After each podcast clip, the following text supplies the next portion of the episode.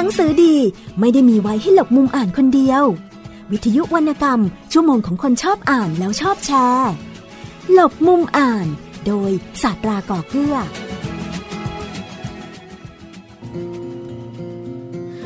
การละครั้งหนึ่ง การพบใครคนหนึ่งทำให้ฉันสุขใจ การละครั้งหนึ่ง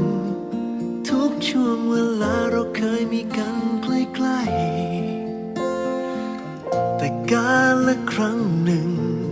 สุดท้ายไม่จบตรงชั่วนิรันดร์เสมอไป การละครั้งหนึ่ง ชีวิตเลือกเส้นทางให้เรามีอันต้องไกล เรื่องราวของฉันเดินต่อไป จากตรงนั้น เหมือนจะไกลจนลืมว่าเคยเกิดสิ่งเหล่านี้ แต่ในวันที่ฝนร่วงจากฟ้า วันที่มองหาใครก็ไม่มี วินาทีนั้นจะมีบางอย่างที่สำคัญ เกิดในใจฉันการละครั้งนั้นยัง รู้สึกทุกครั้งว่าเธอยังดูแลฉันใกล้ๆเมื่อมองฟ้าแล้วถอนหายใจเหมือนเราได้พูด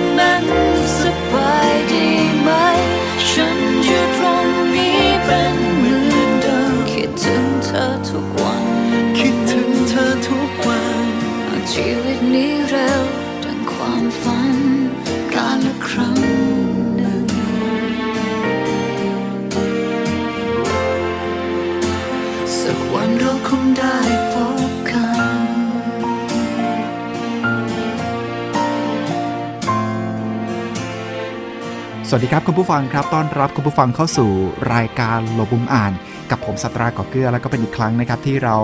เข้าสู่รายการด้วยเพลงครับ เพราะว่าวันนี้เราอยู่กับเจ้าของผลงานเขียนชื่อว่าการละครั้งหนึ่งในหัวใจซึ่งโด่งดังมากๆ แล้วก็หลายๆคนติดตาม แล้วก็ฟังเพลงนี้ก็คงจะรู้เลยนะครับว่า ใช่แน่นอนกับหนังสือที่เราจะมาพูดคุยกันในวันนี้ ซึ่งไม่ให้เสียเวลาครับ เราไปฟังการพูดคุย ระหว่างผมครับกับเจ้าของงานเขียนเล่มนี้ครับครับคุณผู้ฟังครับและตอนนี้นักเขียนที่หลายๆ คนกำลังจับตามองอยู่ในสายกับเราพร้อมแล้วครับ คุณชยานพิมพ์ พรจตุรพรชัย สวัสดีครับ สวัสดีค่ะ ครับผมก่อนอื่นคงจะต้องขออนุญาตถามชื่อก่อนครับ ชื่อจริง ๆ นี่แปลว่าอะไรครับ ชื่อจริง ๆ นี่แปลว่า หญิงสาวผู้เป็นแบบอย่างค่ะ หญิงสาวผู้เป็นแบบอย่าง แต่ว่านามปากกานี่ มีเยอะแยะทีเดียว หลายชื่อทีเดียวครับ แต่ละชื่อนี่หมายถึงอะไรยังไงบ้างครับ แล้วก็ที่มาของนามปากกาอ๋อที่มาของนามปากกาเนี่ยตอนแรกชื่อชยาพิมพ์ที่ใช้อยู่ปัจจุบันน่ะนะคะครับเอ่อจะเป็นเขียนงานเกี่ยวกับนิยายแนวโรแมนติกนะคะอืมครับ อืมก็เลยก็เลยตัวตัวนี้มีที่มาที่ไปคือเป็นชื่อจริงของตัวเอง แล้วก็ไม่ซ้ำกับใครครับ ก็เลยก็เลยเขียนค่ะ ส่วนนามปากกาอื่น ๆ ที่วางไว้เนี่ย กำลังคิดไว้ว่าเหมือนเป็นโครงการว่าจะมีจะมีการแตกลายในเรื่องของงานเขียนนะคะครับอย่างวิษณุปริยาเนี่ยก็หมายถึงพระแม่ลักษมีนะคะอ๋อตัวเองเป็นคนค่อนข้างนับถือทางทางนี้อยู่พอสมควรครับนะคะปารวณีก็จะเป็นชื่อของเออพาหนะขององค์การติกยาคือนกยูงครับซึ่งตัวเองเป็นคนชอบนกยูงค่ะอืมก็จะเป็นแบบนี้ ส่วนนิสาคันธีนี่ก็คือ ดอกไม้ที่ใช้บูชาพระพรหมอะค่ะเป็นดอกกระบองเพชรอ๋อครับ ทางผมอินเดียใช่ค่ะ ก็มีความเกี่ยวเนื่องสอดคล้องกันหมดเลยนะครับสำหรับชื่ออื่น ๆ อีกอีกสามชื่อด้วยกันครับ แต่ว่าค่ะแต่ว่าที่ใช้ก็คือใช้ชยามพิมพ์ ตอนนี้ปัจปัจจุบันนี้ยังใช้ชยาพิมพ์อยู่ครับเป็นชื่อเดียวก่อนค่ะ แต่ครัที่บเหลือนี่คือจะแตกลายในอนาคตข้างหน้าค่ะ อ่า เพราะฉะนั้นได้จับจองเรียบร้อยแล้วนามปากกาเหล่านี้ ใช่ค่ะ ครับ ถ้าเกิดเห็นในเล่มอื่น ๆ แล้วก็นามปากกาดังที่กล่าวมาก็รู้ไว้เลยนะครับก็อคนเดียวกันคือคนคนนี้นั่นเองบุคคลคนนี้นั่นเอง ชีวิตน่าสนใจมาก ๆ ครับ เพราะว่าเป็นคนที่ค้นหาตัวเองจนเจอเจอว่าตัวเองเนี่ยเหมาะมาก ๆ กับอาชีพนักเขียน ถ้าย้อนไปตั้งแต่เด็กเลยเนี่ยครับ เติบโตมาที่กรุงเทพมหานครเลยหรือเปล่าครับ อ่า เป็นคนจังหวัดปทุมธานีค่ะ คุณครับยายเป็น แฟนหนังสือของคุณธมยันตีขั้นแบบว่าเขาขั้นถ้าเป็นวัยรุ่นสมัยนี้ต้องเรียกว่าติ่งอะค่ะ ติ่งหรือว่าแฟนพันธ์แท้นั่นเองนั่นเลยอะค่ะ เพราะว่าคุณยายจะชอบเดินไปตามร้านหนังสือ แล้วก็ถามคนคนขายทุกอาทิตย์เลยค่ะว่า หนังสือของคุณธมยันตีมาหรือยัง มีหนังสือของคุณธมยันตีไหมถามทุกอาทิตย์อะค่ะ คือตอนเราเด็กๆเราก็ไม่เข้าใจว่าทำไมคุณยายไปถามแล้วคนขายก็บอกว่า ไม่มีตลอดเลย อืม เพราะว่าเราคิดว่าเอ๊ะเขียนหนังสือก็น่าจะเขียนได้เร็ว พอเป็นนักเขียนเองจริงรู้ว่าโอ้จริง ๆ แล้วกว่าจะเขียนได้เล่มหนึ่งมันยากมากอะค่ะแสตอนดงเด็กๆนี่ก็คือคุณยายจะอ่านหนังสือนิยายเยอะมากครับแล้วเราก็จะนอนหน้าตู้หนังสือเนี่ยค่ะานอนหน้าตู้เพราะนอนกับคุณยายไงค่ะ จะนอนครับหน้าตู้ ก็เลยเริ่มอ่านหนังสือนิยายจากในตู้ของคุณยายก่อนครับเป็นคนที่หยิบอ่านตั้งแต่เด็ก ๆ เลย หยิบอ่านเองหรือว่าคุณยายเป็นคนที่นำมาเสิร์ฟให้อ่านครับไม่ ค่ะคุณยายไม่ได้ให้อ่านคือ เรานอนหน้าตู้หนังสือไงคะแล้วมันจะมีหนังสือหลากหลายมาก เราเป็นเด็ก นอนเราเป็นมเด็องกส่วนไปมากต้องมองมาใช่ค่ะครับก็ตอนเด็กๆเนี่ยคือแบบว่าทุกคนต้องอ่านหนังสือภาพอะไรอย่างเงี้ยครับก่อนใช่ไหมคะทีนี้เราเป็นเด็กรุ่นเก่าอะค่ะอืมคุณยายก็จะอ่านหนังสืออ่านอะไรเราเห็นอ่านเราก็อยากอ่านบ้างอืมก็เลยหยิบเรื่องแรกในชีวิตคือดาวเรือง โอ้โหจำได้ด้วย ตอนนั้นจำอายุด้เท่าไหร่ะครับจำจำแม่นตอนนี้ปสองค่ะโอ้โหปสองคือจริง ๆ ก็ยังอ่านไม่แตกสักเท่าไหร่สำหรับอาการไม่อ่านแตหนังกสือค่ะ ไม่ได้ไม่ได้เข้าใจอะไรเลยครับค่ะ แต่ว่าก็รู้ก็รู้สึกว่าอ่านแล้วมันมีความสนุกอ่าคือมันอ่านง่ายไงคะดาวเรืองเนี่ยมันสนุกมันอ่านง่ายครับก็เลยคิดว่าเราเอ๊ะน่าจะอ่านแล้วเราก็เริ่มเริ่มต้นจากนั้นเป็นต้นมาครัค่ะบก็ตั้งแต่ดาวเรืองจนมาถึงวันนี้เป็นนักเขียนเอง แต่ว่าก่อนที่จะมาถึงนักเขียน เราได้เลือกศึกษาในระดับ คืออุดมศึกษาก็ต้องเริ่มเลือกแล้วแหละว่าจะต้องไปเป็นอาชีพอะไร ตอนนั้นหลังจากสอบพาร์ทชั้นมาก็คือสอบเทียบมา กับการค่ะตัดสินใจเข้าสู่ระดับอุดมศึกษา ตอนนั้นเราคิดว่าเราอยากจะเป็นอะไรครับตอนโต ตอนที่ตอนที่เรียนนั่นคือไม่ได้ไม่ได้อยากจะเป็นไม่ได้คิดเลยค่ะ ว่าจะเป็นอะไรแบบเป็นเป็นเรื่องเป็นราว ไม่ได้แต่คิวางว่าแผน อยากทำใช่ไม่ได้วางอืมแผนแต่คืออยาก ศึกษาต่อด้านภาษาฝรั่งเศสอ๋อครับเพราะว่าเพราะว่าเราชอบภาษาฝรั่งเศส คือตัวเองเป็นคนคิดเลขที่ไม่ต้องไม่แตกอะค่ะ เลยหาความถนัดด้านอื่น ใช่ค่ะ คืออมคุณแม่จริงๆคุณแม่อยากให้เป็นหมอครับ แต่ว่าเรานี่คือเราเราเก่งพวกแบบว่าดูแบบอ่านหนังสือจะเก่งกว่า หรือว่าท่องหนังสือจะเก่งกว่า เราก็เลยแบบเออเลขเราก็คำนวณไม่ได้ เราก็เลยแบบว่า เอ๊ะ เราควรจะเรียนอะไร เริ่มจากคุณแม่ละค่ะ คุณแม่ก็เลยบอกว่า เห็นเห็นเกรดวิชาเลขแล้วโอ้ไม่ได้ละคุณแม่ก็เลยส่งไปเรียนภาษาถามว่าอยากเรียนอะไร มันมีตอนนั้นเรียนโรงเรียนราชินีบนมันจะมีให้เรียนแบบว่าสินคำนวณ สินภาษา หรืออะไรอย่างเงี้ยค่ะ มันครัจะบไม่ได้แบบว่าสินสังคมมันไม่ได้มันไม่ได้มีอะไรให้เลือกเยอะครับเราก็เลยแบบว่าตัดสินใจว่าเรียนศิลป์ฝรั่งเศสดีกว่าเพราะเราชอบภาษาอืมคือชอบภาษาอังกฤษภาษาต่างประเทศอย่างเงี้ยค่ะครับก็เลยคุณแม่ก็ตัดสินใจส่งไปเรียนกับฝรั่งเลยค่ะพูดไม่เป็นโอ้ไม่รู้เรื่องเลยคือส่งไปเรียนเนี่ยคือ ยี่สิบเอ่อคอร์สละยี่สิบชั่วโมงอะค่ะ ให้เรียนกับฝรั่งเศสเลยแล้วเขาก็ไม่พูดไทย แล้วก็พูดอังกฤษไม่ค่อยได้ครับอืมสำหรับก็ภาษาเลยฝรั่ก็งเลเศยสก็เลยเริ่มต้นตรงนั้น แล้วเราก็รักภาษาฝรั่งเศสตั้งแต่นั้นเป็นต้นมาค่ะ ปัจจุบันยังได้มีโอกาสนำมาใช้ในการทำงานอยู่หรือเปล่าครับ ก็ยังใช้ในการทำงานอยู่นะคะ นี่ก็วางแผนเรื่องใหม่ ๆ ก็ยังจะมีใช้ภาษาฝรั่งเศสบ้าง เพราะว่าจริง ๆ แล้วปัจจุบันเนี่ยอ่านหนังสือก็ข้อมูลต่างๆ บางครั้งก็เป็นภาษาฝรั่งเศสอะครับ อืมครับ ก็ตอนคืนั้นอจริงๆไม่ได้คิดว่าจะต้องเป็นแบบเป็นนักเขียนหรือเป็นอะไรอะค่ะ เหมือนเป็นช่วงค้นหาตัวเองมากกว่าค่ะ จนสามารถสอบ entrance เข้าไปได้ในคณะอักษรศาสตร์จุฬาลงกรณ์มหาวิทยาลัยค่ะสาขาวิชาเอกฝรั่งเศสใช่ค่ะ ชีวิตในรั้วมหาวิทยาลัยสนุกสนานแค่ไหนครับ กับการเรียนภาษาโอ้ฝรั่งเศโหส สนุกมากเลยค่ะ เพราะว่าเราเราได้เราได้เจอกับคนที่กลุ่มที่แบบว่าชอบเหมือนกันทุคชอบชอบเหมือนกันอืมแล้วก็แบบว่าภาษาฝรั่งเศสเวลาเข้าไปเรียนอักษรจะรู้เลยว่าเขาจะเป็นแบบแบ่งเป็นภาควิชาแล้วเป็นโต๊ะโต๊ะเนี่ยเด็ก ๆ จะนั่งกัน แล้วจะคุยกันแบบว่า เรื่องนี้เป็นเรื่องวรรณกรรม เรื่องนี้เป็นเรื่องของภาษาต่างๆ ชาติต่าง ๆ ที่แบบที่เราชอบอะค่ะอืมเพราะฉะนั้นการเรียนทุกวันเนี่ยจะมีความสุสุขขมามากก ใช่ค่ะถึงแม้ว่ามันจะแบบมันจะหนักยังไงก็ตาม แต่ว่าเรารู้สึกว่าเราสนุกแล้วแบบมีเพื่อนเพื่อนช่วยเหลือกันนะคะ ในครับเรื่องการเรียน เพราะว่าตอนที่เรียนอยู่ที่ราชินีบนเนี่ยบางครั้งมันจะมีอาการเบื่อบ้าง เพราะว่าเราเนื่องจากเราเรียนกับฝรั่งมาก่อนล่วงหน้าที่จะเปิดเทอมครับขึ้นเรียนภาษาฝรั่งเศสที่ที่ราชินีตอนม .4 อะค่ะครับเราจะเราพูดได้แล้วอืมในขณะที่เพื่อนยังต้องอ่าน R B C D อยู่อืม มันก็เลยจะเกิดแบบว่าเวลาเราเรียนทุกคนจะอาจารย์จะบอกว่าเธอไม่ต้องยกมือตอบนะ เพราะว่าไปกดดันเพื่อนข้างหลังก็เธอพูดแล้วให้เธอนั่งเงียบๆเราก็นั่งเงียบๆในวิชาเรียนแล้วเราก็นั่งเบื่อเออดูเป็นการเรียนที่แบบถ้าเกิดถามตัวผมเป็นผู้จัดรายการก็คนละส่วนเลยนะครับ ผมจะเป็นส่วนที่แบบว่าอาจจะถูกกดดันเพราะว่าไม่เก่งอะไร แต่อันนี้ก็คือกลายเป็นแบบว่าน่าเบื่อกันไปเพราะว่ารู้หมดแล้ว คือคือมันมันเป็นเราไม่ได้เก่งมากหรอกค่ะ แต่มันก็ว่าเบสิกพวกเนี้ยเราเรียนก็แล้วคือมันอะผ่านแล้วอะอืมันผ่านแล้วมันมันมันผ่านมาหลายเดือนแล้วด้วคยรับแล้วพอยิ่งยิ่งช่วงแบบว่ามสี่จะขึ้นมห้าคุณแม่ส่งไปฝรั่งเศสอีกหนึ่งเดือนครับเขาจะมีแบบว่าของโครงการของพระพี่นางอะค่ะครับที่แบบว่าเขาจะให้แบบว่านักเรียนนักเรียนเนี่ย แต่ละโรงเรียนหรืออะไรอย่างเงี้ยค่ะแบบไปไปเรียนนะคะแบบไปเรียนเปิดเปิดเป็นคอร์สพาไปเที่ยวฝรั่งเศสอะครับแล้วก็ให้ไปเรียน เราก็ยิ่งไปเรียนมาแล้วครูเราก็ใช้บทเรียนจากหนังสือที่เราเรียนที่โน่นแล้วอะอืมมาใช้สอนเราอีกอย่างเงี้ยค่ะ บางทีเราก็รู้สึกว่าเราเรียนมาแล้วเราต้องการอยากรู้สึจะรู้อะไรที่ใหม่ ๆกว่านั้น ใช่เราต้องการอะไรที่มันเหมือนกับเราเป็นพวกหิวกระหายอยากจะครับอยากจะได้อะไรที่มากกว่านั้นนะคะ ครับ ก็เลยสอบเทียบชั้นมก็ตัดสิ ใจสอบเทียบใช่ค่ะ .6 ครับจนเข้าสู่รั้ว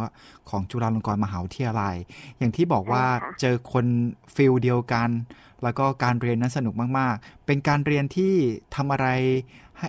ให้อะไรอย่างที่เราได้คาดหวังไว้ไหมครับ ในรั้วของจุฬาลงกรณ์มากกว่าที่คาดหวังอีกค่ะ เพราะว่าในรั้วมหาวิทยาลัยเนี่ยวิชาเลือกเรียนเนี่ยจะหลากหลายครับเพื่อนที่เรียนไปแต่ละกลุ่มเนี่ยมันจะผลัดเปลี่ยนกันไป ซึ่งเราไม่รู้เลยว่า ณตรงนั้นเองมันจะเป็นรากฐานของการเขียนหนังสือของเราอ๋อครับ เพราะว่ามันแบบว่าคือเหมือนกับคุณได้เจอคนที่แปลกผิดแปลกไปจากเราอะค่ะครับแต่เขามี character แตกต่างกัน เพื่อนที่คณะข้างๆ ศิลปกรรมก็ก็ character หนึ่งเพื่อนสถาปัตย์ก็ character หนึ่งอย่างเงี้ยครับค่ะทำให้เรามีความหลากหลายในการพบผู้คน เพราะว่าตอนที่เรียนราชินีเนี่ย เรียนโรงเรียนประจำครับกลางคืนนี่คือหนึ่งทุ่มถึงสามทุ่มนี่ก็ให้เรียนจะเข้โอ้นั่งดีดจะเข้ไปครับครับใช่ไหมคะทีวีก็ไม่ได้ดูอ่านแต่หนังสืออย่างเงี้ยค่ะอื มมันครับก็มันก็จะเป็นโลกอีกแบบหนึ่งพอออกไปข้างนอกนี่มันตื่นตาตื่นใจ พบผู้คนหลากหลายทำให้เหมือนกับเรามีมีมีแบบมีข้อมูลพื้นฐานนะคะ ข้อมูลดิบในการนำไปเขียนมากขึ้นครับ นอกเหนือจากวิชาเอกที่เป็นภาษาฝรั่งเศส ในพื้นฐานหลักสูตรเขาจะต้องมีเลือกวิชาโทด้วยไหมครับมีค่ะ ก็เรียนภาษาอังกฤษแล้วก็วรรณกรรมเปรียบเทียบค่ะอ๋อไม่พ้นภาพวษากวรรณคดีเปรียบเทียบอะไรอย่างเงี้ยค่ะ ก็ก็ก็ชอบแบบนี้อะค่ะ ครับสืบเนื่องกันไปเลย ครับจนสำเร็จการศึกคิดษาดูแล้วนค่ะว่าจบมาจะเป็นอะไรได้ครับ ตอนนั้นก็คือก็ยังไม่ได้วางแผนเหมือนกัน ก็คือเรียนไม่ไม่ไม่ได้ไม่ได้วางแผนเลยค่ะ เพราะว่าระหว่างเรียนเพราะว่าชอบครับใช่ ได้มีเรียนการก็ชอบจริงแนะแนวจากคุณครูหรือว่าเพื่อนๆ คนอื่นๆ ที่เขามาเรียนหรือว่าระหว่างเรียนอยู่กับเราเขาคาดหวังอยากจะเป็นอื่นๆ แล้วเราได้มองพวกเขาแล้วก็ เป็นไอเดียๆที่เราเอามาประกอบการตัดสินใจเพื่อนๆเพื่อนๆเพื่อนๆก็ไม่ได้คาดหวังกันนะคะอ๋อจะมีช่วงปีสามปีสี่นั่นแหละครับค่ะที่เริ่มเริ่มจะคิดว่าคนนี้จะเป็นเป็นแอร์โฮสเตสอืมคนนี้จะไปจะไปเป็นอะไรนักวิชาการหรือครับอะไรเพราะส่วนมากเนี่ยพวกเราอยู่กับหนังสืออะคค่ะรับ ก็ดูน่าสนใจวันๆก็อาชีพแอร์โฮสเตสใช่อาชีพอื่นใช่เขาเขาก็แบบว่าอยากจะลองอาชีพอะไรอะไรกันอย่างเงี้ยค่ะ บางคนก็ไปเป็นผู้ประกาศๆครับ บางคนก็แล้วแต่เขาจะเลือกเส้นทาง เพราะว่าจริง ๆ แล้วการเรียน การเรียนเกี่ยวกับมนุษย์นะคะอักษรศาสตร์คือการเรียนกับมนุษยศาสตร์ถูกไหมคะครับมันเป็นมันเป็นเรื่องของการเรียนเกี่ยวกับตัวบุคคลนะคะเรียนเกี่ยวเรียนรู้เกี่ยวกับคน ในเรื่องของภาษาทุกอย่างมันเกี่ยวข้องกับคนนะคะครับเราก็เลยมีความรู้สึกว่า เออมันเป็นเป็นอะไรก็ได้ค่ะ ทุกคนรู้สึกอย่างนั้นจริงแล้วตอนนั้นเราเห็นเพื่อนๆเบนเข็มว่า โอ้โห จบไปจะไปเป็นแอร์อย่างเนี้ย เป็นนักวิชาการอย่างเนี้ย ตอนนั้นมีอะไรที่ทำให้เรารู้สึกว่า โอ้โห อยากจะไปเป็นอย่างที่เพื่อนๆหวังแล้วก็อยากจะเป็นกันมีไหมครับ อยากจะเป็นแบบๆจเขาริงๆบ้าด้วยงนิสัยตัวเองนี่คงจะไปเป็นแอร์โฮสเตสหรืออะไรอย่างเพื่อนๆ คงไม่ได้นะคะอืมเพราะว่าคงไม่ได้ไม่ได้มีอาชีพใจรักบริการคือมีคนเป็นคนค่อนข้างโลกส่วนตัวสูงครับชแล้วอบตอนอ่านนั้นหนังสือตอนนั้นชบเห็นยู่เพื่อนๆตัดสินใจกันแล้วเรามองตัวเองหรือเปล่าเอ๊ะฉันยังไม่ได้ตัดสินใจไม่เลค่ะยเพราะว่าจริงๆ แล้วเราเราคิดเราคิดในเรื่องของการเรียนต่อมากกว่าอ๋อค่ะครับวางแผเรานคิดเรียจะนต่ต่ออยอดในเรื่องการเรียนต่อใช่ เพราะว่าครับยังคิดเลยว่ากลับมาก็คงเป็นอาจารย์สอนเด็ก ๆ อะไรแบบนั้นนะคะครับ แต่ว่าจบไม่ได้มาไม่ได้คิดตรงนี้เลย ก็ยังไม่ได้เรียนต่อทันที เพราะว่าจบมาตอนปี 43 ก็ได้ไปทำงานเป็นเลขานุการส่วนตัวของคุณโพคิน ใช่ค่ะเผอิญท่านเป็นเพื่อนคุณแม่ อ๋อครับ ค่ะ ก็เลยก็เลยได้ได้มีโอกาสไปไปร่วมทำงานกับท่าน ท่านเป็นคนจุดประกายเรื่องภาษาฝรั่งเศสหลาย ๆ อย่างนะคะ เพราะว่าท่านเป็นดรองทัวร์ครับอืมยังไงอะครับท่านเป็นอธิบยท่านดงดรองทัวร์ก็คือแบบว่า เป็นเป็นแบบว่าท่านจบจบจากฝรั่งเศสอะค่ะครับอืม จบกฎหมาย แล้วทีนี้แบบว่าคือเหมือนกับท่านก็พูดภาษาฝรั่งเศสกับเราครับพาแบบว่าได้มีโอกาสได้ไปร่วมงานกับสถานทูตครับได้ใช้ภาษาฝรั่งเศสอยู่ตลอดอย่างเงี้ยค่ะโอ้ก็เลยรู้สึกว่า เอ๊ะ จริง ๆ แล้วที่เราทำอยู่มันเป็นเกี่ยวกับกฎหมาย มันไม่ได้เราก็ไม่ได้ชอบกฎหมายเลยทำไปอย่างเงี้ยทำมาเริ่มไม่ชอบแล้วแล้วเพราะว่าจริงๆแล้วเราไม่ได้ไม่ได้คิดว่ามันจะต้องแบบว่าเป็นเกี่ยวกับตัวบทกฎหมายอะไรมากขนาดคิดว่านั้นใช้เองภาษาค่ะอย่างเดียว ใช่ค่ะคิดว่าใช้ภาษาแล้วก็ทำงานต่างๆเพราะเราเราเหมือนกับทำเพื่อมารอเวลาที่เราจะไปเรียนต่อค่ะครับก็ก็เลยทำได้ปรึกษาท่านครับปรึกษาท่านทำได้ว่าปีหนึ่งครับค่ะ ปรึกษาท่านว่าเราจริงๆอยู่ตั้งแต่ก่อนตั้งแต่ก่อนเริ่มก่อตั้งศาลปกครองเลยค่ะโอ้แล้วก็เลยคิดว่าอยู่กับอยู่ปีนึงก็เลยแบบว่าคุยกับท่านแล้วก็คุยกับคุณแม่ ว่าเราอยากจะไปเรียนต่อด้านเกี่ยวกับวรรณกรรมวรรณคดีที่เราแบบเหมือนกับเราต่อยอดมาจากของเดิมอะค่ะ ครับเราชอบตรงนี้มากกว่า ก็เลยไปค่ะครับ ก็ได้ไปใช้ชีวิตคราวนี้ไปใช้ชีวิตแบบนานๆเลยหลังจากที่เคยไป ตอนนั้นไปเรียนรู้เป็นช่วงคอร์สสั้น ๆ ใช่ไหมครับ ของอ่าภาษาฝรั่งเศสใช่ไหมคะ ไม่ค่ะ เรียนปริญญาโทค่ะ ตอนตอนก่อนหน้านั้นตอนที่อยู่ที่อะอไรยู่ที่อ๋อใช่ค่ะ มันจะมีได้ไปฝรั่งเศสอยู่ที่ไปไปพร้อมกับทุนด้วยครั้งหนึ่งของครับจุฬาครับเพราะว่าเขาจะเขาจะเขาจะให้เอ่อนักศึกษาในนิสิตอะค่ะ แต่งแต่ละมหาวิทยาลัยส่งเข้าไปสอบทุนที่อาริยองฟรองเซสครับ แล้วปรากฏว่าเราได้อืมเราเป็นตัวแทนของคณะอักษรศาสตร์ครับ ที่เขาส่งไปแล้วเราได้เป็นหนึ่งในหนึ่งในสี่คนนะคะ ที่ได้ทุนจากอาริยองฟรองเซสให้ไปเดินเล่นที่ฝรั่งเศสถือว่าเดินเล่น แสดงว่าไม่นานมาก เดือนหนึ่งค่ะ ก็คือเดือนหนึ่งให้เขาไปให้ให้เดินเล่น แล้วก็ให้แบบเหมือนกับเราแบบไปศึกษาวัฒนธรรมไปเข้าคอร์สภาษาที่โน่นอย่างเงี้ยค่ะ ครับ แสดงว่าเราปีก็จะได้อะไรมากกว่าคนอื่นนิดนึง ปี 44 ที่จะต้องไปเต็มตัวในฐานะ ผู้ที่ไปศึกษาระดับบัณฑิตศึกษาคือปริญญาโทที่ฝรั่งเศส ก็คือไม่ต้องปรับตัวอะไรเลยหรือเปล่าครับ หรือว่าจะต้องไม่ปรับไม่ตัวต้อองยู่ปรับตัวค่ะ เพราะว่าจริงๆแล้วเราเราคุ้นกับคุ้นกับคนฝรั่งเศสตั้งแต่เด็กอะค่ะครับ เพราะว่าเราเรียนกับเขาแบบตัวต่อตัวไงคะอืมเราไม่ได้เรียนแบบว่าเข้าคอร์สหรือว่า แสดงแบว่าบว่าการนี่เลยนะคะ การเรียนพิเศษกับคนฝรั่งเศสเนี่ยทำให้เราได้เรียนรู้นอกเหนือจากภาษาก็คือ มุมมองการใช้ชีวิตวัฒนธรรมของเขาอย่างนั้นด้วย ใช่ค่ะ เพราะว่าเขาไม่ได้สอนเราอ่านแค่ A B C D เขาสอนในสิ่งที่มันเกินหนังสือไปมากแม้กระทั่งเกี่ยวกับพวกวัฒนธรรมกรีก หรือที่มาของคำคำยากๆอะไรที่แบบเด็ก ๆเขาไม่น่าจะรู้อะค่ะครับแต่เหมือนอาจารย์เขาจะใส่ให้เต็มที่คืออาจารย์คนนี้เขาเป็นนักข่าวด้วยครับ เขาก็จะสอนแต่ท่านเสียชีวิตไปแล้วนะคะครับท่านแก่มากแล้วล่ะค่ะท่านก็จะสอนสอนสอนในสิ่งที่แบบ เราไม่รู้เพราะฉะนั้นเราจะได้ส่วนของความเป็นวรรณกรรมจากเขาค่อนข้างเยอะมากครับอืมเราก็ยังจะมีติดอยู่ในหัวตลอดเวลาว่าแบบท่องกรอนต่างๆอย่างเงี้ยค่ะของฝรั่งเศสตลอดเวลาเพราะว่าเขาจะสอนเราแบบนั้น เราก็เลยมีความรู้สึกว่า ถ้าเราไม่ทำอย่างเงี้ย เราไม่ไปเรียนที่เนี่ยเราต้องตายแน่เลย ครับอืมแสดงว่าจริง ๆ เราก็มีวรรคทองที่เป็นภาษาฝรั่งเศสอยู่ในใจด้วย กับการเอามาใช้ชีวิตมีไหมครับ วรรคทองครับเอ่กรอนอต่างมีค่ะมีมีวักทองอยู่วักหนึ่งเลย คือยึดเป็นหลักในชีวิตเลยคือ impossible n'est pas français ๆอันนี้ถือว่าพูดเร็วไหมครับ ภาษาฝรั่งเศสเนี่ยพูดช้ามากค่ะขออีกรอบได้ไหมครับ impossible n'est pas français ค่ะครับก็คือแปลว่า ไม่มีอะไรที่เป็นไปไม่ได้สำหรับคนฝรั่งเศส โอ้อืมซึ่งเรามาปรับใช้ก็คือจริง ๆ แล้วถ้าเรามีความตั้งใจมีความมุ่งมั่น ไม่ว่าอะไรในโลกนี้ก็เป็นไปได้ทั้งสิ้นนะคะครับอืม ดูมันสะท้อนถึงวัฒนธรรมแล้วก็ความคิดในความรักชาติของเขามากๆเลยใช่ทีเดียวค่ะเขาจะมีวัฒนธรรมที่หลากหลายค่อนข้างมาก เขาจะมีความช่างประชดประชัน ช่างเสียดสีอืมแล้วก็ในวรรณกรรมของเขาจะเห็นได้ชัดมากหลาย ๆ อย่างอะค่ะ ก็จะแบบมีแต่ความแบบบางทีเขียนแบบสะท้อนสังคมของเขา ก็จะผ่านการเสียดสีบ้างอะไรบ้าง แล้วก็จะมี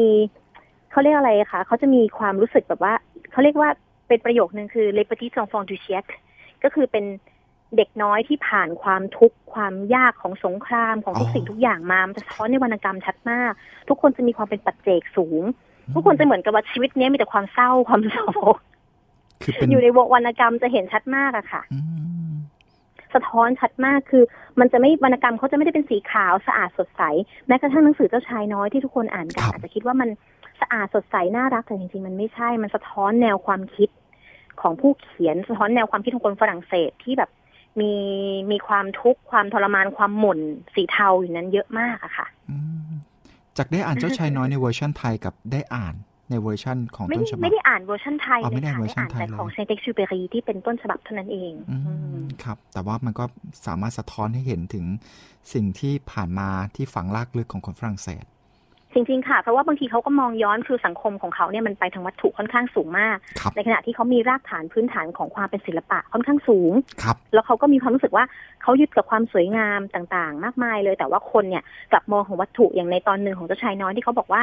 ดูสิดูสิบ้านหลังเนี้ยมีแบบบ้านสีขาวสวยมากเลยนะ มีรั้วมีดอกไม้อะไรอย่างเงี้ยค่ะแต่ในขณะที่พ่อแม่ก็แบบว่าเออก็สวยก็สวยดี แต่ถ้าบอกว่าบ้านหลังบ้านหลังเนี้ยราคาแบบหลายล้านเลยนะ พ่อแม่จะพูดทันทีว่าสวยโดยที่ไม่เห็นอ๋อครับ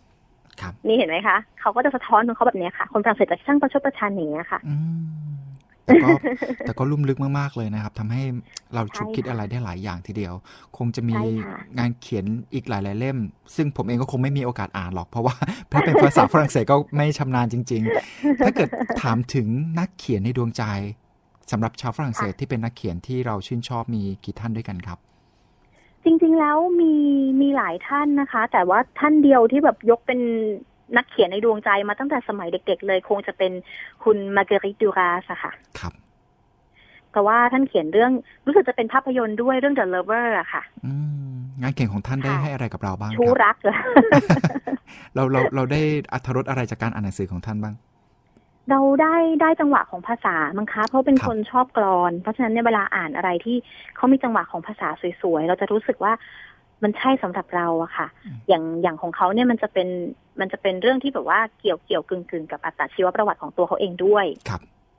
ซึ่งเขาไม่เคยยอมรับตรงๆว่าเขาเออเหมือนกับเหมือนกับแบบว่าไปเป็นเด็กฝรั่งเศสขายบริการอยู่ที่อินโดจีนอืมอย่างเงี้ยค่ะครับพอครอบครัวเขาย้ายไปที่โน่นเขาก็ไปเป็นแบบเหมือนกับ เขาเรียกอะไรคะภรรยาของเออเศรษฐีชาวอินโดจีนอย่างเงี้ยค่ะอืมครับก็ไม่ได้ก็ไม่ได้บอกเวียดนามมั้งคะหรือไงครับนั่นแหละค่ะ เราก็เลยมีความรู้สึกว่า เออ มันเป็นอะไรที่บางทีมันก็เปิดโลกทัศน์เราแล้วตัวภาษาตัวความรู้สึกความลุ่มลึกในเรื่องอย่างเงี้ยค่ะทำให้เรารู้สึกว่าเราคล้อยตาม ก็เลยกลายเป็นหัวข้อวิทยานิพนธ์ของเราไปอืมตอนอยู่ฝรั่งเศสด้วย ครับ ดูจะหนักค่ะหนักเหมือนกันเนาะถ้าเป็นหัวข้อประมาณนี้อืม จริง ๆ แล้วเราเราใช้หัวข้อของคำว่าออโตฟิ t ชันนะคะครับคือเขาต้องต้องพิสูจน์ดูว่าคำว่าออโตฟิ t ชันก็คือเหมือนกับว่าอัตตนิยายมีจริงหรือมีจริงหรือเปล่าอืมเพราะว่าผู้เขียนเวลาเขียนอะไรเนี่ยบางครั้งมันก็จะมีตัวตนของผู้เขียนแทรกอยู่ในนั้นด้วย ครับในถึงแม้เนื้อผู้เรื่เขีอยนงจะไม่ได้ยอมรับออกมาตรงๆว่าเป็นตัวเองอย่างเงี้ครัยบค่ะอืมแล้วเป็นยังไงบ้างครับ จากวิทยานิพนธ์ที่ได้ทำออกมา คนพบว่าก็ได้ ก็ก็คนพบว่ามีค่ะครัคบนพบว่ามีจริง เพราะว่าต้องเอางานของเขามาทุกอันมามานั่งตีแผ่มานั่งมานั่งมานั่งเช็คดูว่ามันอยู่ตรงไหนบ้างของช่วงตรงกับช่วงอัตชีวประวัติของเขาอย่างเงี้ยค่ะ มีมุมอื่นๆอีกไหมค่ะครับ มุมที่อาจจะสวยงามมากจริงๆ แล้วคนฝรั่งเศสเนี่ย ถ้าถ้าเราไม่ได้อยู่ในตัวเมืองปารีสอะค่ะครับคนที่อยู่รอบนอกจะค่อนข้างเป็นคนใจดีอืมเขาจะไม่ได้แบบว่ามาเหยียดเราอย่างเราอยู่เมืองตูกอย่างเงี้ยค่ะครับมันจะห่างจากปารีสประมาณ 200 กิโลเมตรอะนะคะ ต้องนั่งรถไฟเจเจเวเข้าเมือง คือ เขาจะเป็นเมืองนักศึกษา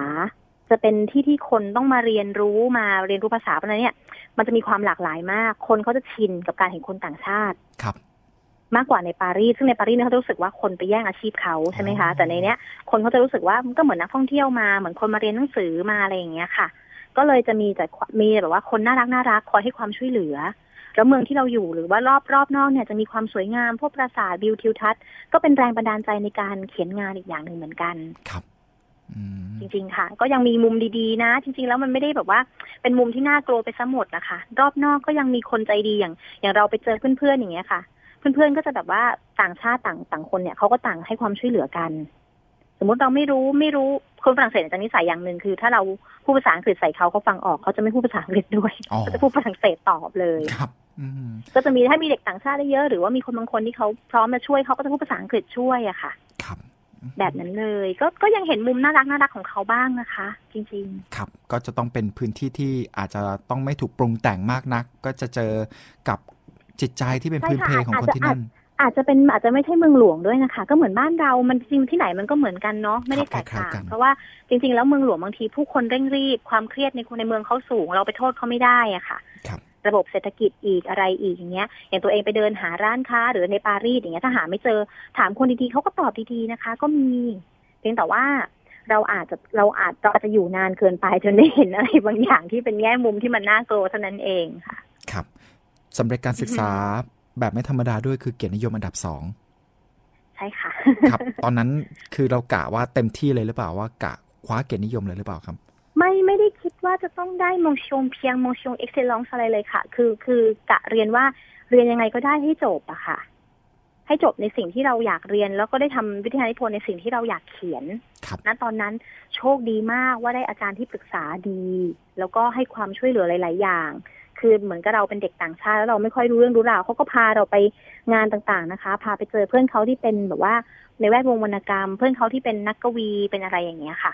ครับแล้วก็พาไปพบเราเราโชคดีมากที่ได้อาจารย์ดี แล้วก็คอยให้คำปรึกษาดูว่าเราทำทำงานเป็นยังไงอะไรเป็นยังไงอย่างเงี้ยค่ะ ครับ มากกว่าเขาใส่ใจเราเหมือนกับเป็นอาจารย์ที่เมืองไทยเลยอะค่ะ ครับ มีโอกาสน่าได้รักมากกลับไปบ่อยครั้งไหมครับ กับฝรั่งเศสเออไม่ได้ไม่ได้มีโอกาสกลับไปเลยค่ะ เพราะว่าพอตอนหลังพอเริ่มเริ่มกลับมาเมืองไทยเราเริ่มต้นทำงาน เราเริ่มต้นใช้ชีวิตทำให้แบบตารางงานเราค่อนข้างแน่นมาก ไม่ไม่มีโอกาสเลยอะค่ะ แต่ก็ยังคิดอยู่ก็ยังติดต่อกับอาจารย์นะคะ ก็ยังส่งอีเมลคุยกันอะไรอย่างเงี้ยค่ะ อืมครับผม ซึ่งตอนกลับมานี่ก็ไม่ได้กลับมาเขียนหนังสือเลยทีเดียว กลับมาสู่ยังค่ะแวดวงบันเทิง คนละ field เลยนะครับ คนละ field เลย คนละ field เลยค่ะ เกิดอะไรขึ้นตอนครับแกตอนแรกจริงๆ ไม่ได้ตั้งใจทำพวกนี้เลย ไม่ครับได้อยากจะแบบไปพากย์รายการ ไม่ได้อยากจะทำพิธีกรภาคสนามอะไรอย่างเงี้ยค่ะครับจริงๆ ตอนนั้นที่กลับมาเนี่ยอยากไป แปลหนังสือเฉยครับๆคือเหมือนทำอะไรกรุบกริบรอระหว่างว่าเราเราตัดสินใจอยู่ว่าเราจะทำอะไรดีนะตอนนั้นนะคะครับ ก็ไปไปไปสมัครงานก็คือเหมือนกับว่าเขามีสมัครให้แบบว่าให้แปลเอกสารให้อะไรอย่างเงี้ยค่ะ ก็เลยก็เลยลองแบบลองแปลดูลองอะไรดูแล้วเสร็จแล้วพี่เขาก็พี่ติ๋มทีวีพูก็เรียกคุยครับ สนใจ ก็เลยก็เลยสนใจค่ะบอกว่าเออดูวุฒิการศึกษาดูแล้วหน่วยก้านน่าจะพอทำได้น้องมีแก้วเสียงครับน่าจะแบบว่าพอทำพวกภาครายการได้อะไรได้ลองลองมาทำไหมอย่างเงี้ยค่ะ ตอนนั้นแล้วภาคอยู่กี่รายการเมต้นครับ อะไรนะคะภาคอยู่กี่รายการด้วยกันครับตอนนั้น ตอนนั้นภาคอยู่สองรายการค่ะ คือรายการทีวีปูทูไนท์กับรายการ Spicy Extra โอ้โห Spicy Extra นี่แบบว่าเป็นรายการที่โดนหนังสือพิมพ์ต่อว่าต่อขานมากว่าเป็นเสียงมหาประไลยอืมอืมอืมใช่แล้วเขาเพบังราะว่าคับให้เราทำเสียงแหลมอะค่ะ เพราะว่าฟังเนื้อเสียงแล้วก็พอพูดชื่อรายการขึ้นมาเนี่ย เริ่มคุ้นๆละ เริ่มคุ้นๆกับเนื้อเสียงละเพราะว่าเขาให้ทำให้เราภาคเป็นตัวละครที่เขาเป็นชื่อของคอลัมน์เขาอะครัค่ะบเจสอดประหลอดแตก มันจะต้องทำเสียงแหลมๆแล้วก็แบบว่ามีสคริปต์รายการแบบว่าที่พี่ๆเขาเขียนกันมาให้แบบว่าแซบๆแล้วเราก็จะต้องแบบพูดให้มันแบบว่าเสียงแหลมๆกระแทกกระทันอะไรอย่างนั้นนะคะ ตั้งแต่การเป็นเลขา การไปศึกษาต่อ การทำงานสายนักข่าวบันเทิง มันเป็นคลังที่ได้สั่งสมและทำให้เราได้มีข้อมูลในการเขียนหนังสือตรงนี้มีส่วนไหมครับ ก็มีส่วนมากค่ะ เพราะว่าการที่เป็นนักข่าวบางครั้งเราได้ไปดูอะไรที่คนอื่นไม่ได้ดู อย่างเช่น เขาจะมีงานโชว์เพชรอะค่ะ เป็นเครื่องเพชรที่แบบเพชรเพชรทรงมาคีคือทรงหยดน้ำเนี่ย ของเอ่อต่างประเทศมาเนี่ย เพชรเนี่ยเป็นหลายพันล้านนะคะอืมจัดงานที่โรงแรมดุสิตธานี นักข่าวที่เข้าไปในงานเนี่ยก็ไม่ทุกคน โดยมีคุณนุ่นวรนุชกับเอ่อคุณอ้นสราวุธมั้งคะ เป็นพระสุทนมโนราครับแล้วใช้มาคีเนี่ยเป็นปลายธนูแล้วโชว์โอ้อะโหค่ะเขาเนรมิตในห้องในดุสิตโรงแรมดุสิตธานีเนี่ยเป็นป่าหิมพานต์ทั้งป่านี่คือไม่ใช่ธรรมดานะคะครับต้นไม้นี่คือแบบมันงอกมาจากกำแพงอะค่ะ คืออมติดต้นไม้เต็มไปหมดเลย คือเข้าไปนี่คือนึกว่าแบบ gala dinner ที่แบบ อลังการงานสร้างมาก ซึ่งถ้าถ้าเป็นคนอื่น คนทั่วไปธรรมดาทั่วไปคงไม่มีโอกาสได้เห็นครับคงไม่ได้ดูโชว์นี้ไม่ได้ดูเพชรเป็นพันพันๆล้านอย่างเงี้ยค่ะ เราก็นำส่วนนั้นมามาใช้เขียนในหนังสือนิยายเราได้อืมป็นเพราะว่าบางคนบอกว่าจัดงานอย่างนี้เวอร์จังลองมาดูของจริงสิคะของจริงนะเวอร์กว่านี้อีกครับ อย่างถ้าเกิดให้สรุปใจความสำคัญว่าการทำงานแต่ละอาชีพของเรา มันได้ให้อะไรกับเราบ้าง อย่างถ้าเกิดเลขาเนี่ยได้ให้อะไรกับเราบ้างครับ มันให้ลักษณะในการเข้าสังคมอะค่ะ เพราะว่าในการที่เราเป็นเลขาเนี่ยเราต้องเข้าสังคมกับพร้อมกับผู้ใหญ่ใช่ไหมคะ เราจะได้เห็นสังคมหลายแบบทั้งสังคมไทยและสังคมต่างประเทศ เราจะรู้ว่าพิธีการของเขาหรือว่าลักษณะในการที่เราจะพูดคุยกับใครเป็นยังไง อย่างเมื่อก่อนก็ไม่เคยทราบเลยว่าผู้ชายนั่งเนี่ยต้องติดกระดุมเสื้อสูทถอดกระดุมเสื้อสูทเวลาลุกเวลานั่งอะไรอย่างเงี้ยค่ะครับ เราเราไม่เคยเห็นอะไรลักษณะนี้ หรือเราไม่เห็นว่าการเสิร์ฟไวน์ก็เสิร์ฟแบบไหน หรือว่าการเลือกไวน์อย่างเงี้ยค่ะ การได้ไปงานเลี้ยงได้ไปอะไร แม้กระทั่งการได้พูดคุยกับเออท่านทูตซาอุดิอาระเบียอย่างเงี้ยค่ะ ท่านจะพาลูกมางานปาร์ตี้มาอะไรอย่างเงี้ยเขาจะมีน้องหมาสุนัขให้เห็นเราบางทีบางครั้งเราไม่ทราบบอกว่าเอออย่าเอาสุนัขเนี่ยไปให้ให้เขาเลยให้เขาจับได้ แต่ว่าให้หมาเลียไม่ได้นะ อย่างนี้เป็นต้นอย่างเงี้ยค่ะ เราก็จะเห็น เห็นแบบวัฒนธรรมละเอียดเล็กๆน้อยๆอย่างเงี้ยค่ะ ซึ่งเราจะจดบันทึกอะค่ะ เอาไว้สำหรับใช้ในงานต่อไปบางทีเราเป็นคนช่างสงสัยครับบางทีเห็นอะไรสงสัยแล้วจดจดจดแล้วก็เริ่มเริ่มจะเริ่มหาข้อมูลตรงนั้น บางครั้งก็กลายมาเป็นนิยายอย่างไม่น่าเชื่อครับ แล้วกับงานคอลัมนิสต์ฝ่ายข่าวบันเทิงต่างประเทศของสตาร์นิวแล้วก็ทีวีพูลกับการเป็นนักข่าวบันเทิงให้อะไรกับเราโอ้บ้างครับ มันให้มันให้โลกทัศน์มากเพราะว่าเป็นอย่างเงี้ยเขาจะให้เชิญเราไปงานแล้วให้ดูภาพยนตร์ใช่ไหมคะครับเราจะได้ดูรอบรอบปฐมทัศน์ก่อนคนอื่น บางครั้งเนี่ยการที่เราไปงานอย่างเงี้ยเราจะได้เห็นวิธีการจัดงานของเขาเวลาเรานำมาเขียนหนังสืออะค่ะ ต่อยอดเราอะเราจะได้แบบอะไรที่ประหลาดมากหรือแม้กระทั่งแบบว่าเขาเชิญเราไปสัมภาษณ์หลิวเต้าหัวอย่างเงี้ยค่ะ เราจะได้พูดคุยกับเขา เราจะได้เห็นทัศนคติของคนที่เขาเป็นคนดัง เราจะได้เห็นว่าทำไมเขาถึงดัง เราจะเห็นมุมมองในการทำงานของเขาว่าเขาทำยังไง แล้วเราจะปรับใช้ยังไงกับชีวิตของตัวเราเองได้บ้างครับมอย่างเงี้ยค่ะ เราก็เลยรู้สึกว่า เออ จริง ๆ แล้วมันมีประโยชน์มากคือถ้ามองย้อนกลับไปเนี่ย ไม่ว่าในความเหนื่อยความความเบื่อหน่ายในงานของเราหรืออะไรอย่างเงี้ย จริง ๆ แล้วมันเป็นประโยชน์ทั้งสิ้นนะคะครับทุกประสบการณ์มีค่านะคะ ครับ แล้วแต่ว่าเราจะสามารถเก็บเกี่ยวได้แค่ไหน แล้วก็สังเกตสังการได้แค่ไหน ใช่ค่ะต้องแต่ต้องเป็นคนช่างสังเกตนิดนึงนะคะ เพราะบางอย่างมันเล็ก ๆ น้อย ๆ มาก คนอาจจะมองข้ามไปแต่ถ้าเราไม่มองข้ามแล้วจับจุดขึ้นมาเนี่ยนำมาใช้นำมาเขียนได้เยอะมาก เป็นข้อมูลดิบเลยล่ะค่ะ แสดงว่าสิ่งเล็กๆ น้อยๆเนี่ยเราก็ได้แทรกเข้าไปในงานเขียน ซึ่งคนอ่านบางคนที่สังเกตก็จะเห็น ไม่ได้สังเกตก็จะไม่เห็นเป็นอย่างนั้นด้วยหรือเปล่าครับ จริง ๆ ไม่หรอกค่ะ เพราะว่าจริงๆแล้วจุดเล็กๆน้อยๆนี่แหละค่ะที่เอามาขยายเป็นจุดใหญ่ครับ ให้คนอื่นได้ชมบ้างอย่างเช่น การที่เราแบบว่า ทำงานวงการข่าวบันเทิงใช่ไหมคะ เราก็เขียนเรื่องข่าววุ่นรุ่นรักอย่างเงี้ย ตอนนั้นยังเด็กมากคือมันก็เป็นงานงานเด็ก ๆ เพียงแต่ว่าเราเขียนแล้วคนก็มาถามเราว่าพี่เคยทำงานวงการบันเทิงหรือเปล่าคะทำไมงานของพี่ทำไมมันดูสมจริง ในเรื่องของการไปสัมภาษณ์ดารา ในเรื่องของการไปออกงานอย่างเงี้ยค่ะอ๋อเพราะเราเขียนจากประสบการณ์ตรงไงคะครับครับ มันก็จะชัดเจนกว่า เพราะว่าเด็กๆบางท่านเนี่ยหรือบางคนเนี่ยเขาไม่เคยทำตรงนี้เขาก็จะไม่ทราบว่าการสัมภาษณ์ต้องทำยังไง การล้อมวงการทำอะไรอย่างเงี้ยมันคืออะไรศัพท์ต่างๆเนี้ยเขาก็จะไม่ทราบอะค่ะอืมในการพอไปเขียนก็อาจจะสมจริงน้อยลง แต่เราโชคดี ตรงที่เราได้ทำเพราะฉะนั้นเนี่ยมันก็อาจจะสมจริงกว่าคนอื่นนิดหน่อยเนี่ยค่ะ ครับ แต่ว่างานเขียนปัจจุบันล้วนแล้วแต่เป็นภาษาไทยสำหรับในภาคภาษาไทย เรามีนักเขียนท่านไหน นอกจากคุณธมยันตีนะครับ เป็นไอดอลบ้าง หรือว่าเป็นต้นแบบบ้าง จริงๆแล้วคนที่เป็นไอดอลจริง ๆ เลยมีอยู่ประมาณสามท่านค่ะครับคือหนึ่งมีคุณโทมยันตีอย่างที่บอกไปเบอร์หนึ่งสองมีคุณพนมเทียนค่ะ แล้วก็คุณเอ่อคุณวิศวนาถค่ะ ครับ แต่ละท่านได้ให้อะไรกับเราบ้างครับ กับการนำมาเขียนในรูปแบบของเรา เทคนิควิธีการที่เราได้ศึกษาผ่านตา จริงๆแล้วอย่างที่คนทราบกันนะคะ ว่าคุณพนมเทียนเป็นท่านที่มีภาษาในการเขียนที่งดงาม แล้วก็เร้าอารมณ์คนอ่านแล้วทำให้ติดตามอยู่เสมอครับเราจะเราจะชอบพระเอกในนิยายของคุณพนมเทียนมากอืมเพราะว่าพระเอกนิยายของท่านเนี่ยจะสมจริงคือท่านเป็นผู้ชายที่เขียนนิยายรักได้หวานมากอะค่ะ ครับ อย่างในหนึ่งเรื่องในดวงใจเลยคือเรื่องมัตสยาอืมจะอ่านตอนเด็กๆตอนเป็นเด็กประจำอะค่ะครับนั่งอ่านนอนอ่านอ่านลบอ่านเป็นร้อยรอบอะค่ะ ครับ จะรักจะรักนิยายเรื่องนี้มากก็จะนั่งอ่านจะชอบสำนวนภาษา เพราะฉะนั้นเนี่ยถ้าจะได้จะได้ความรู้สึกว่าถ้าเขียนนิยาย แล้วมีผู้ชายเป็นพระเอกในเรื่อง ควรจะเขียนให้สมจริงในอารมณ์ของผู้ชายแบบนี้ให้ได้ครับ อย่างเงี้ยค่ะครับส่วนคุณส่วนคุณวิศวนาถนี่ก็จะอย่างที่รู้กันหงส์เหนือมังกรอะไรอย่างงี้ใช่ไหมคะก็เราก็จะรู้สึกว่าส่วนส่วนจริง ๆ แล้วตอนหลังเนี่ยมาตามงานท่านในลักษณะของงานที่เป็นงานเกี่ยวกับเทววิทยามากกว่า ครับ เพราะว่าชอบในเรื่องของการเล่าสำนวนภาษาแล้วก็ เขาเรียกอะไรคะเป็นเป็นเรื่องที่ดีต่อจิตใจ เพราะว่าจริงๆเวลาเป็นคนอ่านหนังสือเนี่ยจะอ่านคนละแนวกับที่ตัวเองเขียนอืมจะไม่ค่อยอ่านในแนวที่ตัวเองเขียนหรือดูหนังดูอะไรอ่านอ่านหนังสือเนี่ย ส่วนมากถ้าไม่อ่านเป็นเอ่อสารคดี ก็จะดูเป็นอ่านเป็นนิยายฆาตกรรมอะค่ะครับสืบสวนสอบสวนอะไรแบบนั้น ที่สิ่งที่มันตรงข้ามกับที่เราเขียน เพราะว่าเหมือนกับว่ามันถ้าเราจดจ่อกับสิ่งที่เราเขียนมากบางที มันจะตัน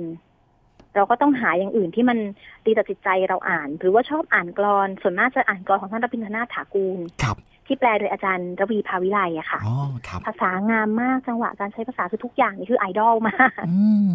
ครับ จะชอบอะไรแบบนี้มากกว่าค่ะ อย่างเช่นแบบอ่านหนังสือต่างประเทศหรืออะไรที่เขามีคำศัพท์สวยๆ อย่างเช่น เราจะพูดถึงความรัก ผู้หญิงที่ยืนตรงหน้าเราเนี่ย เขาใช้คำว่าองค์อวตารแห่งความรัก โอ้โห มันก็จะแบบภาษาเพราะนี่คือสิ่งที่ผู้หญิงนักอ่านโหยหา ครับอืมจริง ๆ ผู้ชายบางคนก็โหยหาเหมือนกันเนาะแหมแต่ผู้ชายส่วนมากเขาก็จะแบบแนวเน้นแนวบูนะคะว่ากันไปนะครับ ผู้ชายอ่อนหวานก็มีเยอะเดี๋ยวนี้ครับผมค่ะแล้วปัจจุบันเนี้ยครับ งานเขียนที่ออกมาในนามปากกาของเรามีกี่เล่มด้วยกันแล้วอะครับ โอ้โห จะให้นับทุกคนถามนี้ทุกคนเลยค่ะ แล้วก็จะตอบว่าจำไม่ได้จำไม่ได้จริงๆแสดงมันมันเยอะขนาดนั้นเลยเหรอครับ หรือว่าเราไม่ได้หอกค่ะจดมันจำไม่ได้นับเล่มอะค่ะอ๋อคือไม่เคยไม่เคยนับเป็นเล่มว่ากี่เล่มกี่เล่มอย่างเงี้ยค่ะ เพราะว่าจริง ๆ จริง ๆ แล้วมันเป็นเอ่อบางทีมันต่อเนื่องกันหรืออะไรกันอย่างเงี้ยค่ะ ก็จะไม่ค่อยนับเป็นเล่มจะนับเป็นเรื่องอย่างเงี้ยแต่ว่าจะไม่ได้นับจำนวนหนึ่งสองสามสี่อย่างเงี้ยค่ะแสดงเป็นไม่คนเคยนับเลยทำอะไรก็ทำไปอยู่กับนับปัจจุบันแล้วก็มองไปข้างหน้า ไม่ไม่เชิงหรอกค่ะ แต่ทุกคนจะบอกทุกคนจะบ่นว่าพี่คะพี่กรุณานับเล่มด้วยว่าของพี่เท่าไหร่แล้วต้เวองลาการสัมภาษณ์เนี่ยข้อมูลพี่จะได้ใช่ไหมครับจะได้เป็นข้อมูลเป๊ะๆอะไรอย่างเงี้ยเพราะจริงๆแล้วตัวเองก็คิดว่าคนอื่นก็มีข้อมูลที่เป็นกระดาษอยู่แล้วอะครับค่ะอืมไแล้วเขามาจำเป็นถามเราอย่างเงี้ยบางทีเราก็แบบอื้อหือให้นับหนึ่งสองสามสี่แล้วไม่ไหวไม่ไหว แล้วถ้าเกิดถามว่างานที่รู้สึกภูมิใจที่สุดอะปลื้มปริ่มมากเลย แล้วก็ได้รับการตอบรับจากคนอ่านมาก ๆเลย พูดถึงตลอดเวลา จริงๆจริงๆแล้วพูดถึงตลอดเวลาจะมีอยู่สองเรื่องค่ะครับซึ่งปัจจุบันนี้ก็โดนซื้อไปทำละครแล้วทั้งสองเรื่องนะคะ ก็จะมีการละครั้งหนึ่งในหัวใจ กับเอ่อตราบดินสิ้นฟ้าสัญญารักนิรันดร์ครับ เป็นสองเรื่องที่ที่ทำให้ตัวเองค้นพบแนวทางว่าตัวเองชอบเขียนอะไรอะค่ะ อืมครับ แต่จะเป็นช่วงช่วงโลกสวยนะคะครับแสดงว่าเป็นช่ช่ววงงที่แบบว่ายังเด็ก ๆ อยู่ ช่วงวัยที่ผ่านมาทำให้เราเปลี่ยนมุมมองในเรื่องของการอ่าน แล้วก็มุมมองในเรื่องของการเขียนไปด้วยตามนั้นอืมจริงๆแล้ว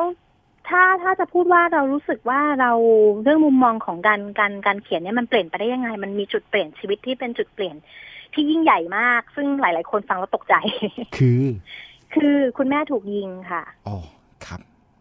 คุณแม่ถูกยิงคือคุณแม่เนี่ยไปปลัดองค์การบริหารส่วนจังหวัดปทุมธานีครับครับเมื่อสักสามสี่ปีก่อนทุกคนน่าจะได้ยินข่าวว่าปลัดหญิงถูกยิงหน้าศาลพระพรหมอะค่ะอืมครัคุบณแม่ถูกยิงเจาะเข้าที่กระโหลกศีรษะครับทางด้านซ้าย แล้วก็เจาะทะลุเข้าหน้าอกเฉียดหัวใจกับที่จะตรงกับเส้นอัมพาตที่เดียวเลยอะค่ะ ครับ โดนสองนัด แล้วก็ ทำให้ตอนที่เราเรากำลังเราเขียนนิยายนิยายนอนดึกปกติคนเขียนหนังสือนอนกลางคืนใช่ไหมคะครับกลางวันเขาก็เอ้ยกลางเอ้ยกลางเขียนหนังสือกลางคืน แต่ว่ากลางวันเนี่ยเขาจะไม่นอน เราก็นอนตอนเขานอนไปตอนประมาณช่วงประมาณจะเจ็ดโมงเช้าแล้ว พอสักพักสักสิบนาทีเพิ่งจะล้มตัวลงนอนแป๊บเดียวอะค่ะ เอ่อโทรศัพท์มาเลยบอกว่าคุณแม่ถูกยิง เหมือนฟันร้ายเลยโอ้โหมันฝันร้ายเลยค่ะ เพราะว่าครับยังคุยกับคุณแม่อยู่คุณแม่บอกว่าคุณแม่จะไปไหว้ศาลพระพรหมเพราะปกติเนี่ยเขา มันเป็นเรื่องของการเมืองซึ่งเราจะไม่แตะเราจะไม่เอ่ยถึง แต่ว่าครับมันเป็นจุดที่ทำให้เราแบบว่าเหมือนตกสวรรค์นะคะครับณจุดนั้นคือจะไปหาทางขอให้คนช่วยก็ไม่มีใครช่วยครับจะทำยังไงได้เขาไปถึงโรงพยาบาลเนี่ยเขาเอาผ้าเขียวๆคลุมหน้าคุณแม่ไว้อะค่ะอืมตอนแรกก็นึกว่าเสียชีวิตแล้วครับเลือดเต็มโรงพยาบาลเลยค่ะ เลือดในเวลาโดนอากาศเนี่ยมันจะหนืดหนืดๆเวลาเหยียบไปเนี่ยครับมันจะหนึบหนึบๆอะแล้วเราแบบว่า มันเรากับน้องสาวสองคนยืนอยู่ด้วยกัน แล้วแบบตกใจมากคือไม่ไม่ไม่ทราบว่ามัน มันฝันหรือว่ามันจริงอย่างเงี้ยค่ะสองคนยังอืมยังยังยังงงๆกันอยู่เลยคือออกจากบ้านนี่น้ำท่าไม่ได้อาบนี่คือไปทั้งอย่างนั้นนะคะครับครับอืมปรากฏว่าคุณแม่ไม่ได้เป็นอะไรเขาเขาเขาเหมือนกับว่าเขาจะต้องเย็บ เย็บแผลก็เลยเอาผ้าคลุมไว้คุณแม่ไม่ได้เสียชีวิต บุญรักษามากความดีรักษา ใช่ก็ก็ยิงหน้าศาลพระพรหมอะค่ะครัก็บคิดว่าพระพรหมท่านคงรักษาอยู่ครับแต่ feel นั้นคือเข้าใจความรู้สึกเลยอะอย่างของส่วนตัวของผมเองนะครับ คืออาทำงานอยู่แล้วก็กลับที่พัก แล้วก็ได้รับโทรศัพท์ว่าคุณแม่ล้ม แล้วก็เหมือนกับจะเป็นอ๋อัอมพฤกษ์อะไรเงี้ยคือค่ะมันก็จะเป็น feel เหมือนกับฝันฝันๆเอ๊ะฝันหรือจริงหรืออะไร แล้วเราก็ต้องต้องใช่รีบกลับไปเพื่อที่จะพาคุณแม่เข้าไปห้องฉุกเฉินแล้วก็อยู่ในบรรยากาศที่งงงๆมาก ก็มันมันมันมันจะอยู่ในบรรยากาศเนี้ยแหละค่ะคือคือต้องต้องบอกจริงถ้าคนไม่ไม่ไม่ไม่เคยรู้ก็อาจจะไม่รู้นั่งอยู่หน้าห้องผ่าตัดหกชั่วโมงครับหกชั่วโมงนี่ไม่รู้เลยว่าคุณแม่เป็นหรือตายหรือยังไงแต่คุณหมอจะเดินมาบอกเป็นระยะว่าครับทำอะไรแล้วบ้างตัดกระดูก เอ่อ เชิงกรานขึ้นมาแปะกระดูกโหนกแก้มอะไรอย่างเงี้ยค่ะครับศีรษะคุณแม่บวมเป็นลูกฟุตบอลเลยค่ะอืมครับคือบวมมากคือแบบเลือดไหลทะลักไม่หยุดเลย แต่คุณแม่เป็นคนเข้มแข็งมากกระทั่งขึ้นรถพยาบาลไปแล้ว เรานั่งอยู่ตรงบริเวณนั่งอยู่เหนือเหนือศีรษะคุณแม่แล้ว ก็สวดมนต์ให้คุณแม่ไประหว่างทางอะค่ะเราบอกคุณแม่สวดตามหนูนะอะไรอย่างเงี้ยแล้วเลือดมันก็ทะลักออกมาไม่หยุดเราก็แบบพยายามแบบพี่พยาบาลก็พยายามซับอะไรอย่างเงี้ยค่ะเพราะเราต้องย้ายโรงพยาบาลไงคะเข้ากรุงเทพก็แบบว่าคุณแม่ไม่เป็นไรนะอะไรอย่างเงี้ยก็พยายาม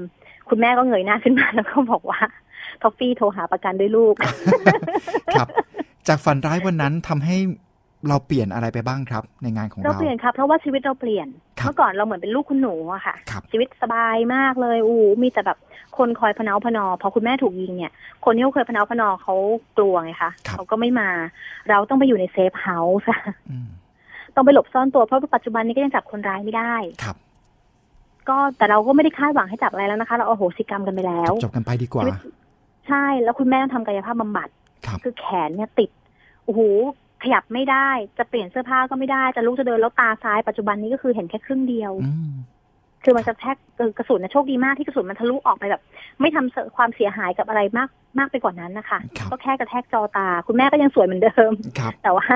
แต่ว่ามันเหมือนกับว่ากระแทกจอตาทำให้ตาซ้ายของเขามองไม่เห็นเพราะฉะนั้นเวลาเขาจะดูอะไรนานๆเขาก็ไม่สามารถอ่านหนังสือลูกได้นะคะอืม เพราะว่ามันต้องใช้สายตาหนักมากเขาเขาก็เลยใช้วิธีขอดูละครลูกเอาครับคือคือไม่สามารถจะจะจะใช้สายตาได้จริง ๆ เราก็ต้องทำกายภาพบำบัด เราคิดดูว่าคนอยู่ในสภาพนั้นนะคะ